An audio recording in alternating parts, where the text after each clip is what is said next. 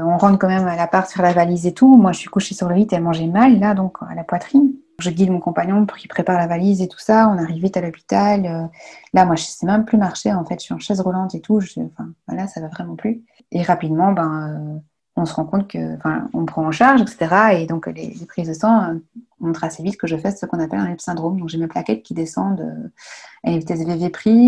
J'ai mes, enzymes hépatiques qui flambe, donc euh, je risque de convulser, je risque de faire un AVC, je risque de faire une embolie, je risque d'avoir le foie qui éclate.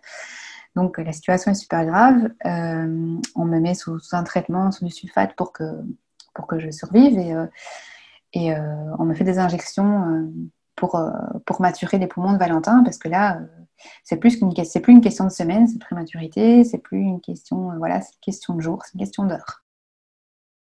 Donc moi, c'est euh, Amandine, j'ai 35 ans et je suis la maman de Valentin qui est arrivé après un parcours PMA, euh, qui est arrivé très grand prématuré, donc avec 710 grammes et 37 euh, cm à 6 mois de grossesse. Et puis, je suis aussi la maman de Zoé qui est arrivée naturellement alors que voilà, mon compagnon et moi, on était jugés infertiles par la médecine et qui est donc arrivé par surprise il y a peu, qui a 5 mois maintenant et qui est arrivé à terme après une grossesse qui s'est très bien passée.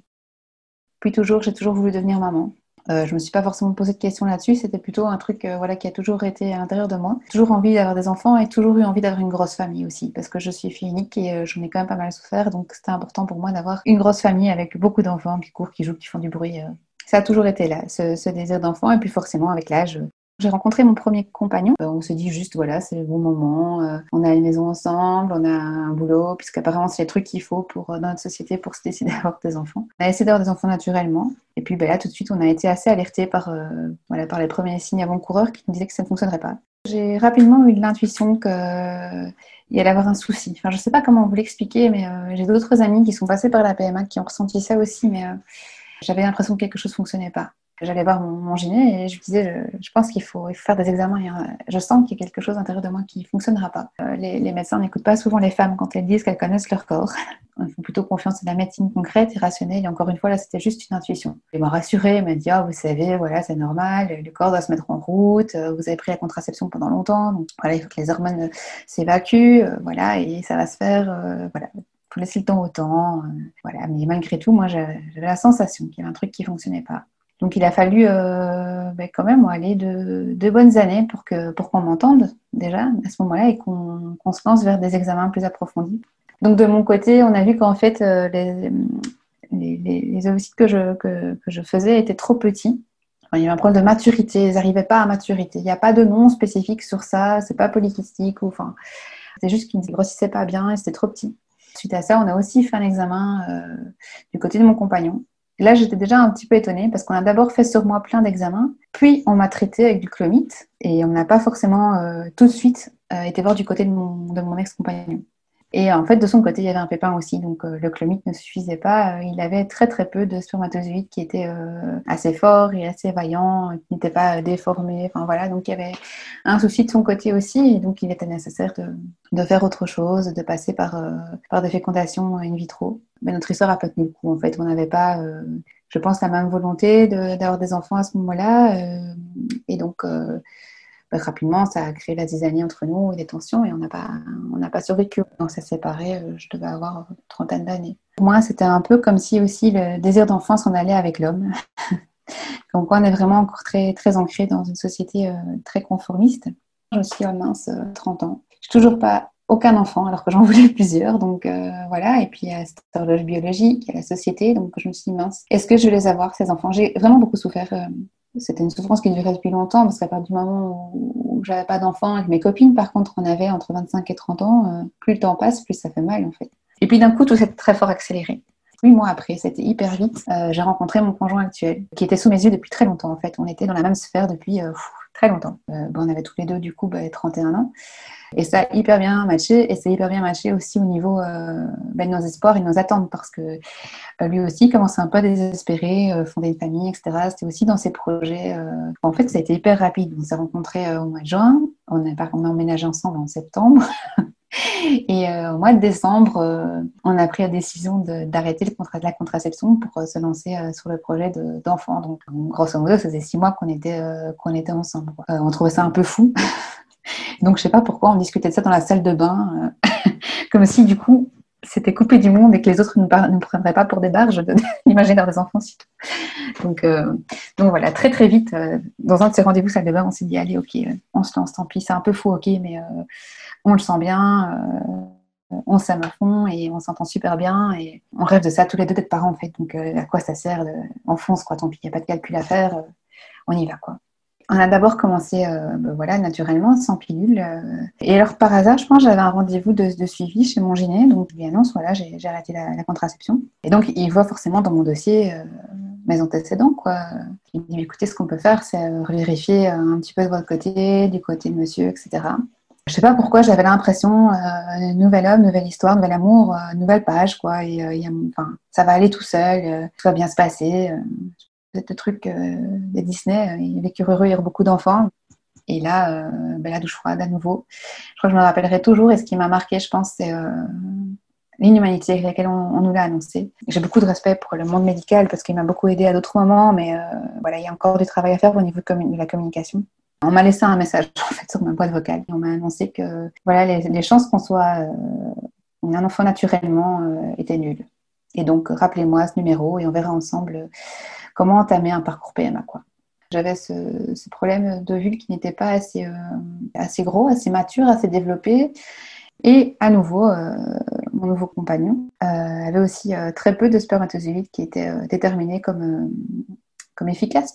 C'est exactement les mêmes le même taux que, mon ex-conjoint. C'est ça qui m'a frappé par contre. Je me suis dit, euh, j'ai une malédiction, quoi. je ne saurais jamais avoir d'enfant. C'est euh, foutu. Moi, j'étais prête à partir vers l'adoption euh, en même temps que le parcours PMA, on s'est lancé en même temps dans une procédure d'adoption.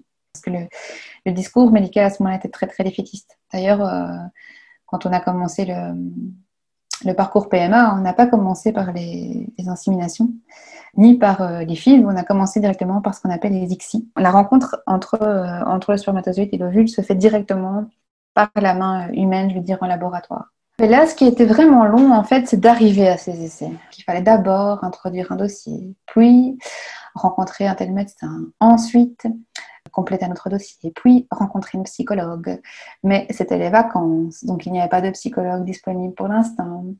Donc il fallait revenir après. J'avais l'impression que c'était le parcours du combattant, que, même juste euh, un dossier euh, à rendre, il y avait toujours un truc qui n'allait pas, l'hôpital retéléphonait, il fallait repasser, on fixait un rendez-vous avec cette psychologue. Euh, elle annulait, puis après finalement elle devait donner son aval par rapport à notre rencontre. Je pense qu'elle avait oublié de le faire, donc on avait dû euh, la rappeler pour qu'elle renvoie son, rapport à l'hôpital. Enfin, ça a été le parcours du combattant pour, pour juste arriver à recevoir les médicaments, etc. et toute la procédure médicale. Quoi. J'ai l'impression que avant d'arriver à ça, on était déjà épuisé en fait. En soi, c'était juste six mois, mais euh, ça m'a paru une éternité à ce moment-là, chaque semaine qu'on vous rajoute, enfin, chaque, chaque règle qui revient, chaque, euh, chaque nouvelle naissance qu'on vous annonce, chaque bébé qui arrive, chaque nouveau médecin qui vous dit voilà, ce serait encore, il faut encore attendre.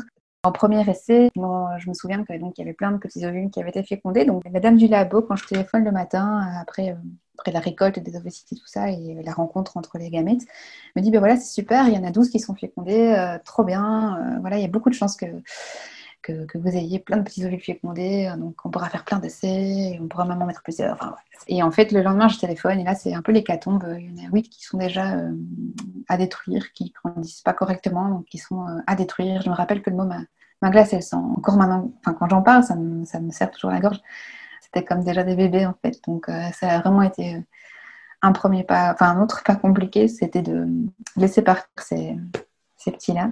Et puis, ben, on nous a annoncé qu'il y en avait deux qui, voilà, qui survivaient toujours. Et rapidement, on est passé à, la première implantation. C'était le 8 décembre 2018. Euh, et en fait, ce qui était euh, magique, c'est que la première implantation a fonctionné du premier coup. Je me souviens quand on m'a téléphoné, donc là je m'en souviens toujours, j'étais jetée dans les bras de mon homme, j'ai même pas dû lui dire que je suis enceinte. Il l'a bien vu euh, au galop que j'ai fait pour sauter dans ses bras. Mais euh, c'est vrai qu'après, il y a tout le traitement qu'on continue malgré tout pour que ce petit fœtus s'accroche. Il y avait quand même toujours une crainte euh, que le rêve se brise. C'était trop beau, c'était génial, ça marchait du premier coup. Enfin, la roue semble avoir tourné. J'avais l'impression tous les jours, je, je, me couchais en espérant que demain, ça serait une journée de plus, quoi, et qu'on avancerait vers tout doucement le troisième mois. Et puis voilà. Avait quand même beaucoup de crainte de perdre, de perdre ce bébé. Les trois premiers mois étaient voilà, assez stressants parce que on se demandait un peu si ça allait tenir ou non. Et puis, à partir du troisième mois, on commence à se dire Ah, ça y est, maintenant on peut souffler, on peut profiter, on attend un bébé, je suis bel et bien enceinte, tout va bien. Mais euh, ça a vite tourné euh, au cauchemar. En fait, euh, à l'écho 3D, on s'est rendu compte qu'il y avait un retard de croissance intra-utérin. Il était vraiment beaucoup trop petit par rapport à la courbe on va quand même faire des examens parce que le retard de croissance est quand même important. Euh, il faut qu'on écarte euh, des causes génétiques ou des maladies éventuellement génétiques génétiquement transmissibles, euh, des malformations, etc. Donc, il m'a programmé une amyosynthèse pour le lendemain en urgence. Je me rappelle, il m'a dit comme ça, il faut notamment que j'écarte l'hypothèse du nanisme. Alors, c'est fou comme ça, mais le nanisme, je sais même pas ce que c'était en fait qu'il y avait la possibilité que mon fils puisse être, puisse être nain, quoi, par exemple. Enfin, ces trucs qu'on n'imagine jamais, je pense, des trucs comme ça. Et du coup, le lendemain, on est parti pour faire cette aminosynthèse. Et puis, euh, encore une fois, le temps a été, euh, a été euh, hyper étiré parce qu'il fallait attendre trois semaines pour avoir les résultats. Et trois semaines, quand on se demande si cet enfant est viable ou non, ce qu'il porte comme handicap, c'est une éternité, évidemment. C'est hyper lourd. Puis on a ce bébé qui est à l'intérieur de nous, on ne sait même plus trop quelle relation on a avec lui. Enfin, c'est super bizarre. On a eu les résultats au compte-gouttes qui étaient de plus en plus rassurants, en tout cas sur tout ce qui était euh, malformité, maladie, euh, handicap, euh, etc. Mais on a dû attendre vraiment trois semaines pour entendre dire qu'il n'y avait rien. Que c'était pas en tout cas un problème génétique, ni un problème du type handicap, quoi forcément, on a tourné un peu plus le regard vers la maman et vers le, fonctionnement corps bébé maman, etc. Et donc, on s'est rendu compte que c'est plutôt de mon côté qu'il y avait un souci, des échanges du terrain n'étaient pas bons. placenta, si on veut, nourrissait mal, euh, enfin mon corps, oui, nourrissait mal mon bébé. Mon placenta n'était pas assez vascularisé. Rien à faire à ça, c'est l'endroit euh, où il est posé dans l'utérus de la maman qui fait qu'il y a moins de vaisseaux qui l'alimentent et euh, les échanges sont pas bons, sont pas suffisants pour nourrir le bébé, en tout cas assez pour qu'il puisse grandir selon les normes attendues. Donc à ce moment-là, on a commencé à avoir des visites très régulières euh, chez, chez, un gynécologue spécialisé. Donc euh, on a dû changer le etc. en cours de route et euh, on allait le voir pour vérifier si c'était toujours viable, quoi, si leur retard de croissance n'était pas trop trop important et s'il fallait pas envisager du coup voilà, une solution. Mais on n'a rien fait du tout. Je devais juste évidemment me reposer parce que voilà, quand on, est en repos, le corps fait moins de choses, donc toute l'énergie va vers, vers le bébé et me coucher euh, plus, possible sur le côté gauche. Mais sinon, on n'a pas fait grand-chose parce que c'était très vite en fait. Vers cinq mois et demi euh, de grossesse, euh, il devait déjà avoir en tête que, ça n'allait pas bien se passer cette histoire. Enfin, et vérifier, vérifier, checker très très régulièrement que tout se passait bien. Mais sinon, on n'a rien fait d'autre.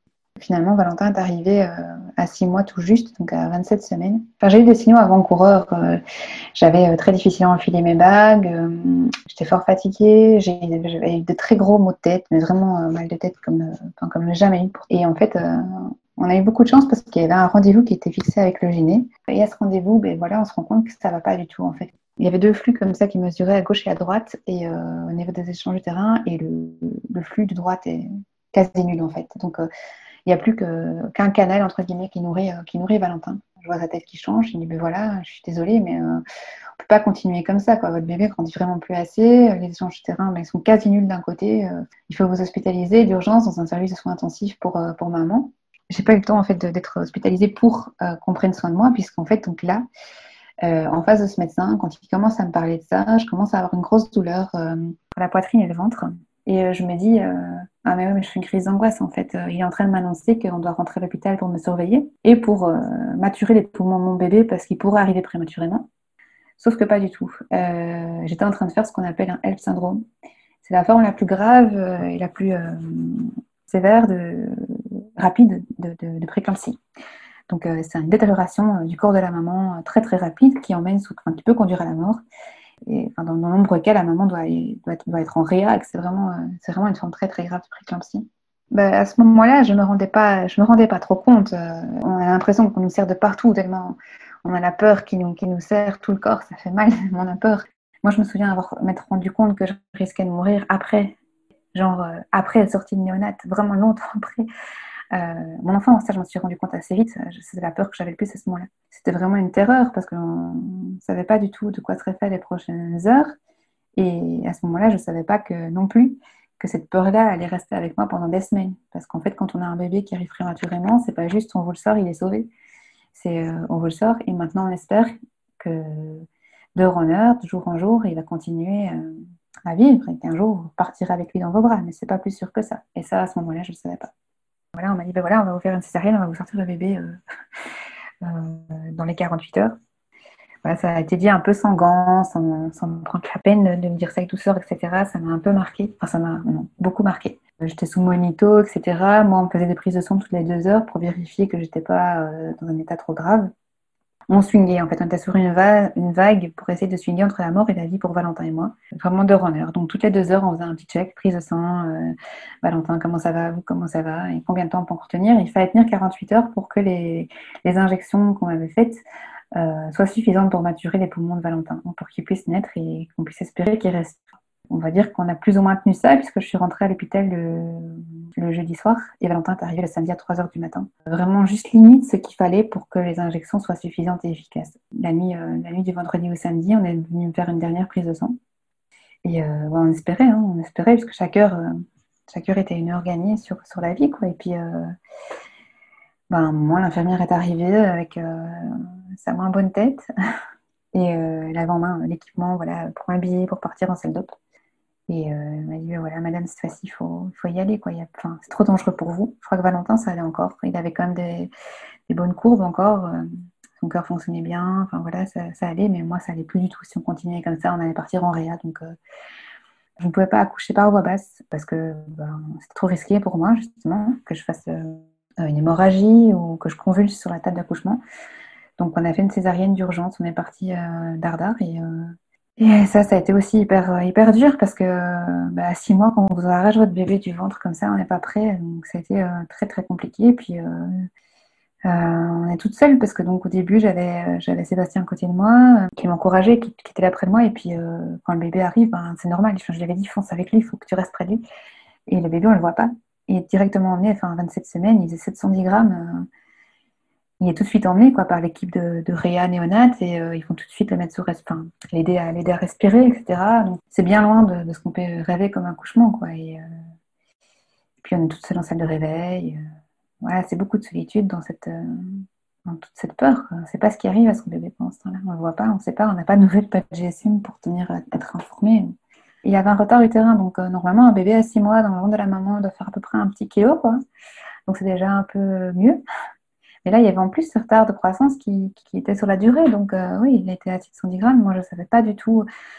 Quand on terminait ma césarienne, bah, je ne sais pas quoi. C'est tellement d'inconnu. Je n'étais pas certaine que j'allais le voir. Je n'étais pas certaine. Est-ce que je verrais Est-ce que lui serait vivant? Je suis vraiment sûre de rien. À ce moment-là précis, quand on était en train de recoudre, je ne savais pas. Est-ce que moi, j'allais être vivante et pouvoir le voir? Et si moi, j'étais vivante et que je pouvais le voir, est-ce que lui serait vivant?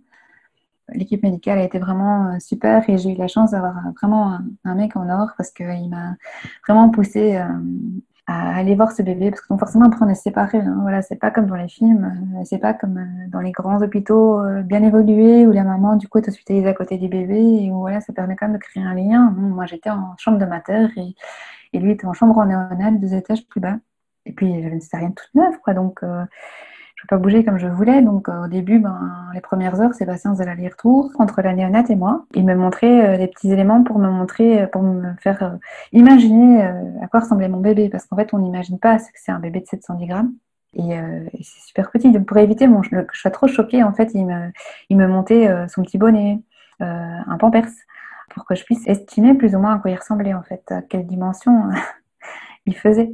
Ça m'a aidé à, à le choc en fait. Quand, quand je l'ai vu la première fois, euh, ok, ouais, j'étais hyper choquée par, euh, par sa petitesse.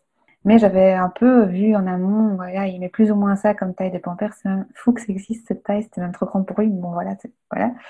Et euh, ça m'a aidé en fait, ça a permis de faire un lien. Et donc je l'ai vu la journée même en fait, le jour de sa naissance, je l'ai vu vers 17h avec l'aide des infis. On a su me, me transvaser sur une, une chaise roulante et puis et voilà, j'ai pu rencontrer Valentin. Ma main ouverte, grande, je savais couvrir son corps. C'était euh, juste dingue. Quand je mettais vraiment ma, main euh, sur lui grande ouverte, il y avait sa tête qui dépassait. Quoi. Donc ma main faisait la taille de son corps. Bah, évidemment, pas que les bébés comme ça en néonate, ils sont toujours euh, regroupés pour leur bien-être, pour être un petit peu en mode cocon. Ils sont toujours un peu en position fœtale comme ça. On ne peut pas le prendre dans les bras. Il y a plein de choses qu'on ne peut pas faire. On ne peut pas le caresser que sa peau est trop, fragile, donc ça lui fait mal, c'est comme une brûlure pour caresse. Donc on peut poser sa main sur lui, on peut, On peut pas l'embrasser. On ne peut pas poser sa bouche sur lui. On doit se laver les mains mille fois avant de toucher son bébé. Avec des infectants, pendant 30 secondes. Pour découvrir l'amour, pour découvrir l'attachement, c'est un... très stérile comme lieu. Nos premiers moments, nos premiers jours, rentrer la main dans la couveuse, mettre ça sur lui, c'est tout. Les premières heures, il, a respiré par lui-même, mais bon, il a vite fallu l'intuber. Donc, euh, une fois qu'il était stabilisé avec l'intubation, on fait ce qu'on appelle le, kangourou. les infirmières vous aident à glisser euh, le bébé vraiment sur, euh, sur la poitrine de la maman, dans une espèce d'écharpe comme ça. donc il est toujours relié aux machines respiratoires, toujours relié au scope pour vérifier son cœur, sa respiration et tout. C'est apparemment le meilleur traitement qui existe pour, pour les bébés. nous, on l'a fait très vite. je pense vers le troisième jour. Au début, les médecins ne nous racontaient pas tout parce qu'ils savaient qu'on était sous le choc, donc ils distillaient un peu les infos, heureusement. Mais en somme, l'idée, c'était qu'il ne serait pas sorti avant sa date de terme, avant la date euh, du terme de la grossesse normale. Donc, euh, c'était prévu le 2 septembre, sa naissance, là, on était euh, le 8 juin. Je suis restée hospitalisée un petit temps. Puis après, on a, on a pris ce qu'on appelle une chambre hôtel. Donc, c'est une chambre qui est destinée aux parents qui ont des enfants hospitalisés. Donc, c'est une chambre dans l'hôpital. Donc, on est resté quelques semaines dans l'hôpital, mais voilà, et puis au bout d'un moment, il a quand même fallu sortir de cet hôpital et rentrer chez nous. Et là, bah, on a dû compter sur euh, les gens qui nous aiment. Quoi. Mes parents nous faisaient à manger, ma mère pliait mon linge, je faisais mes lessives. Parce que quand c'est comme ça, on n'a qu'une seule vie, et c'est celle qui se passe en néonat, on n'a plus de vie à côté de ça. On fait que dormir chez soi, c'est tout. On se lève le matin, on déjeune, on, part à l'hôpital et on rentre tard le soir, on avale un truc, on dort, c'est tout. Il euh, n'y a rien d'autre que ça. Donc j'ai un couple d'amis aussi qui nous a beaucoup aidés, qui nous a mangé, qui vient nous apporter, euh, c'est bête, mais même un thé, un truc, enfin une boisson chaude de temps en temps pour avoir un réconfort. Là, on est honnête on survit et les gens vous aident à survivre, il euh, n'y a que ça à faire parce que sinon on est incapable de faire quoi que ce soit. On n'a pas le temps, parce que tout notre temps euh, est, donné à notre enfant. On est trop, euh, on n'est pas là. On est avec notre bébé. c'est un truc de dingue de vivre, de retourner chez soi, dormir dans un lit pendant que votre bébé ailleurs de vous et qui traverse des choses difficiles. Donc on n'est pas disponible. On est tout à fait à ça quoi. Chaque jour était un doute en fait. on m'avait bien dit, voilà, on est honnête la règle, c'est euh, chaque heure qui passe est une heure euh, gagnée. Et puis chaque jour qui passe est un jour gagné. Il y a eu plein de matins où je ne savais pas euh, en arrivant ce qu'on allait m'annoncer. Il y a eu des matins où c'était pas très très joyeux quoi. J'ai imaginé des trucs. Je me suis posé des questions en voiture pour aller vers l'hôpital du style tiens, ça existe un, un cercueil si petit? Est-ce que ça existe? Est-ce que est-ce qu'on fait des enterrements pour des bébés de 7 mois? Je me disais, est-ce qu'il y, a des gens qui pleureront avec moi? Parce que ce bébé, personne ne le connaît à part moi. On est honnête, on n'avait pas le droit de faire des visites parce que à ce point-là, euh, un petit microbe, ça peut être vraiment destructeur. Donc il fallait vraiment éviter à tout prix les visites. Euh, c'était vraiment une terreur constante de savoir est-ce qu'à un moment mon téléphone va sonner Est-ce que, est que ce matin on va m'accueillir avec une tête euh, voilà, qui en dit non Ou est-ce qu'on va accueillir avec le sourire? Je sais pas. J'allais faire une pause, hein, j'allais genre dîner euh, au centre commercial tout près, manger une salade, je revenais, je n'étais pas certaine non plus. C'était vraiment de rondeur, quoi. Surtout les premières semaines. Et j'ai entendu beaucoup de témoignages dans ce sens-là, où, les mamans disaient euh, J'ai trop peur pour lui tout le temps. Euh, ça m'a fait peur. J'ai eu peur de le surprotéger, j'ai eu peur de lui pourrir la vie. Et donc j'ai fait un gros travail avec l'aide d'une professionnelle pour, euh, pour donner de l'air à cette relation quand même. Quand on est rentré à la maison, il a encore été sous surveillance avec un, petit monito portable qu'on devait prendre pour aller se promener en voiture, euh, pour dormir. Six mois après être rentré à la maison, on a pu se séparer de ce monito. Et à partir de là, avec mon compagnon, on s'est dit, bon maintenant, euh, c'est un enfant normal. C'était un combat, c'était dur, je voulais pas qu'il soit toute sa vie un très grand prémat. Je ne le veux toujours pas. Donc, c'est l'histoire d'un moment de sa vie, mais c'est pas l'histoire de sa vie. Euh, j'ai dû apprendre à, détacher cette idée-là de, fragilité, euh, parce qu'au final, euh, dans les roues, mon fils, il a, c'est pas quelqu'un de fragile, sinon il serait pas avec moi aujourd'hui. il a la force de sortir tout ça, il a la force de, je veux dire même si on retourne au parcours PMA, c'est celui qui s'est détaché, qui était le plus fort pour être transplanté. Et puis il a tenu, puis il s'est accroché, puis malgré qu'il n'était pas bien nourri, il est resté. Et euh, même les 36 heures en attendant que, le, médicament fasse effet pour maturer ses poumons. Puis après 82 jours en néonat, il mangeait, il, était au sein, il était OK pour collaborer avec moi pour l'allaitement, que ça fonctionne. Non, il ne fallait pas que je me dise c'est une petite chose fragile, c'est le contraire. Et il en a dans le coco, quoi. Je ne dois, pas, pas inquiéter pour lui à vie, quoi. Quand on est sorti de l'hôpital avec lui, euh, il respirait tout seul depuis trois semaines et il mangeait tout seul depuis une dizaine de jours, donc il n'avait plus besoin de, petits tuyaux, etc., pour, pour, euh, de sonde, de quoi que ce soit. Il était allaité. Il est encore tout petit, hein, il faisait 2 kg 400 je pense, ouais, et 42 cm. C'était pas un bébé à terme, style 3 kg 200 et 50 cm. D'ailleurs, en fait, il a, il a eu un poids de naissance 7-8 mois après sa naissance. Il y a deux choses. D'une part, je, pense que ça m'a apporté beaucoup de force. Et en tout cas, ça m'a ouvert les yeux sur une chose, c'est que j'ai toujours regardé les autres qui passaient par des choses terribles en me disant oh, comment ils ont la force de vivre ça, comment, comment on peut survivre à ça? C'est horrible ce qui arrive à ces gens. Mais en fait, j'ai compris qu'on a tous, on a tous euh, une force incroyable en nous. Euh, on s'en rend pas compte. Et puis quand un jour il nous arrive un truc et qu'on est obligé de faire face, elle est là. Et, ça, je pense que c'est une belle découverte parce que ça donne foi quand même. Avant, je pense que j'avais peur de plein de choses, de perdre les gens que j'aime. Euh, ben, c'est pas ça, j'ai toujours peur maintenant, mais je, pense qu'il y a plus de ressources en nous que ce qu'on imagine. Enfin, rien que quand je regardais Valentin grandir euh, dans cette petite couveuse, les ressources qu'on a en nous, c'est incroyable. On ne doit pas se fier juste à de quoi on a l'air ou ce qu'on pense être capable. Il y a beaucoup plus que ça derrière. Euh, quand on est confronté vraiment à quelque chose de compliqué, on peut le faire. Quitte à ce qu'après, évidemment, on ait un coup de bambou. Hein. Je vous dis pas que ça a toujours été tout rose après.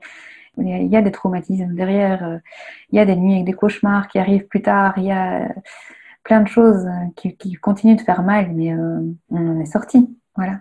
L'autre chose que ça m'a appris, je pense, c'est on a très souvent tendance à, isoler euh, la mort, en fait, faire comme si la mort n'existait pas. Mais elle est là, elle flirte avec la vie tout le temps. Enfin, dès le moment en fait où on donne, on est sur le, chemin de la vie, dans la conception ou quoi que ce soit, on est d'office confronté à des possibilités de mort, que ce soit une fausse couche ou euh, des œufs blancs ou voilà des, PMA et puis euh, ces, petits, ovules fécondés qui ne survivent pas. C'est naturel, mais on n'y est pas préparé parce qu'on vit dans une société tellement stérile de la mort que, voilà, on n'en parle pas. Quand on est face à ça, face à la mort, on est seul. C'est comme si on ne pouvait pas en parler, c'est comme si c'était tabou.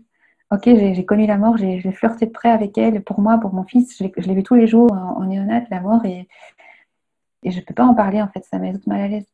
Mais en fait, on est plusieurs à être tout seul avec euh, nos, petits fantômes de mort, et, en fait, ça permet aux autres d'ouvrir d'autres portes et de se défaire de tous ces cadavres le placard, en fait.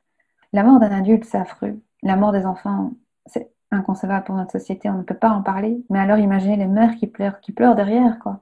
Je vois chez nous tellement de pudeur face à la mort, mais c'est voilà, c'est tabou. C'est vraiment tabou, ça fait trop mal. Du coup, les gens détournent leur regard, mais euh, ça crée trop de solitude et trop de douleur derrière. Quand on a commencé à retrouver une vie de couple, après toute cette tempête, euh, bah, on a reparlé vaguement de la contraception en mode ouais, quoi ça sert De toute façon, on nous a dit que, euh, on nous a bien fait comprendre que sans la PMA, on ne serait pas de parents. Donc, euh, voilà, on ne va pas se prendre la tête avec ça. Donc la vie a repris son cours, bien loin de la contraception. Puis je t'avoue que moi, j'avais tellement bavé d'avoir des hormones, finalement, depuis quasi mes 25 ans, que je me suis dit, oh, c'est bon, il faut arrêter avec ça. Si en plus je suis stérile de toute façon, ou pratiquement. Euh, et puis d'un coup, là, euh, au mois de juin 2020, donc euh, un an après l'arrivée de Valentin, j'ai traîné une petite gastro. Une gastro qui dure, qui dure des semaines. Et je me dit, tiens, c'est bizarre quand même. Qu'est-ce qui j'ai que ces trucs Au niveau hormonal, je n'étais pas réglée voilà, de façon très très régulière. c'était pas ça qui peut vraiment me mettre à l'oreille. Donc j'étais vraiment médecin traitant, vraiment en mode, je sais pas ce que j'ai, quoi. Je suis vaseuse, je suis fatiguée, ça va pas trop.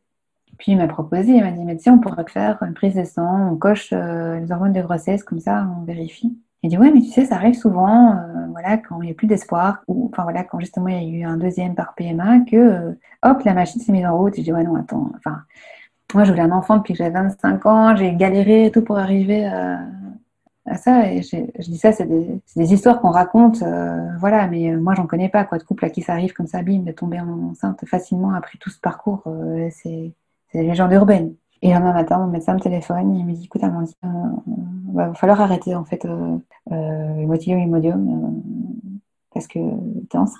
Je suis tombée assise, véritablement, je suis tombée assise dans le canapé parce que je, pensais que ça n'arriverait plus jamais, que jamais on m'annoncerait une grossesse qui me surprendrait.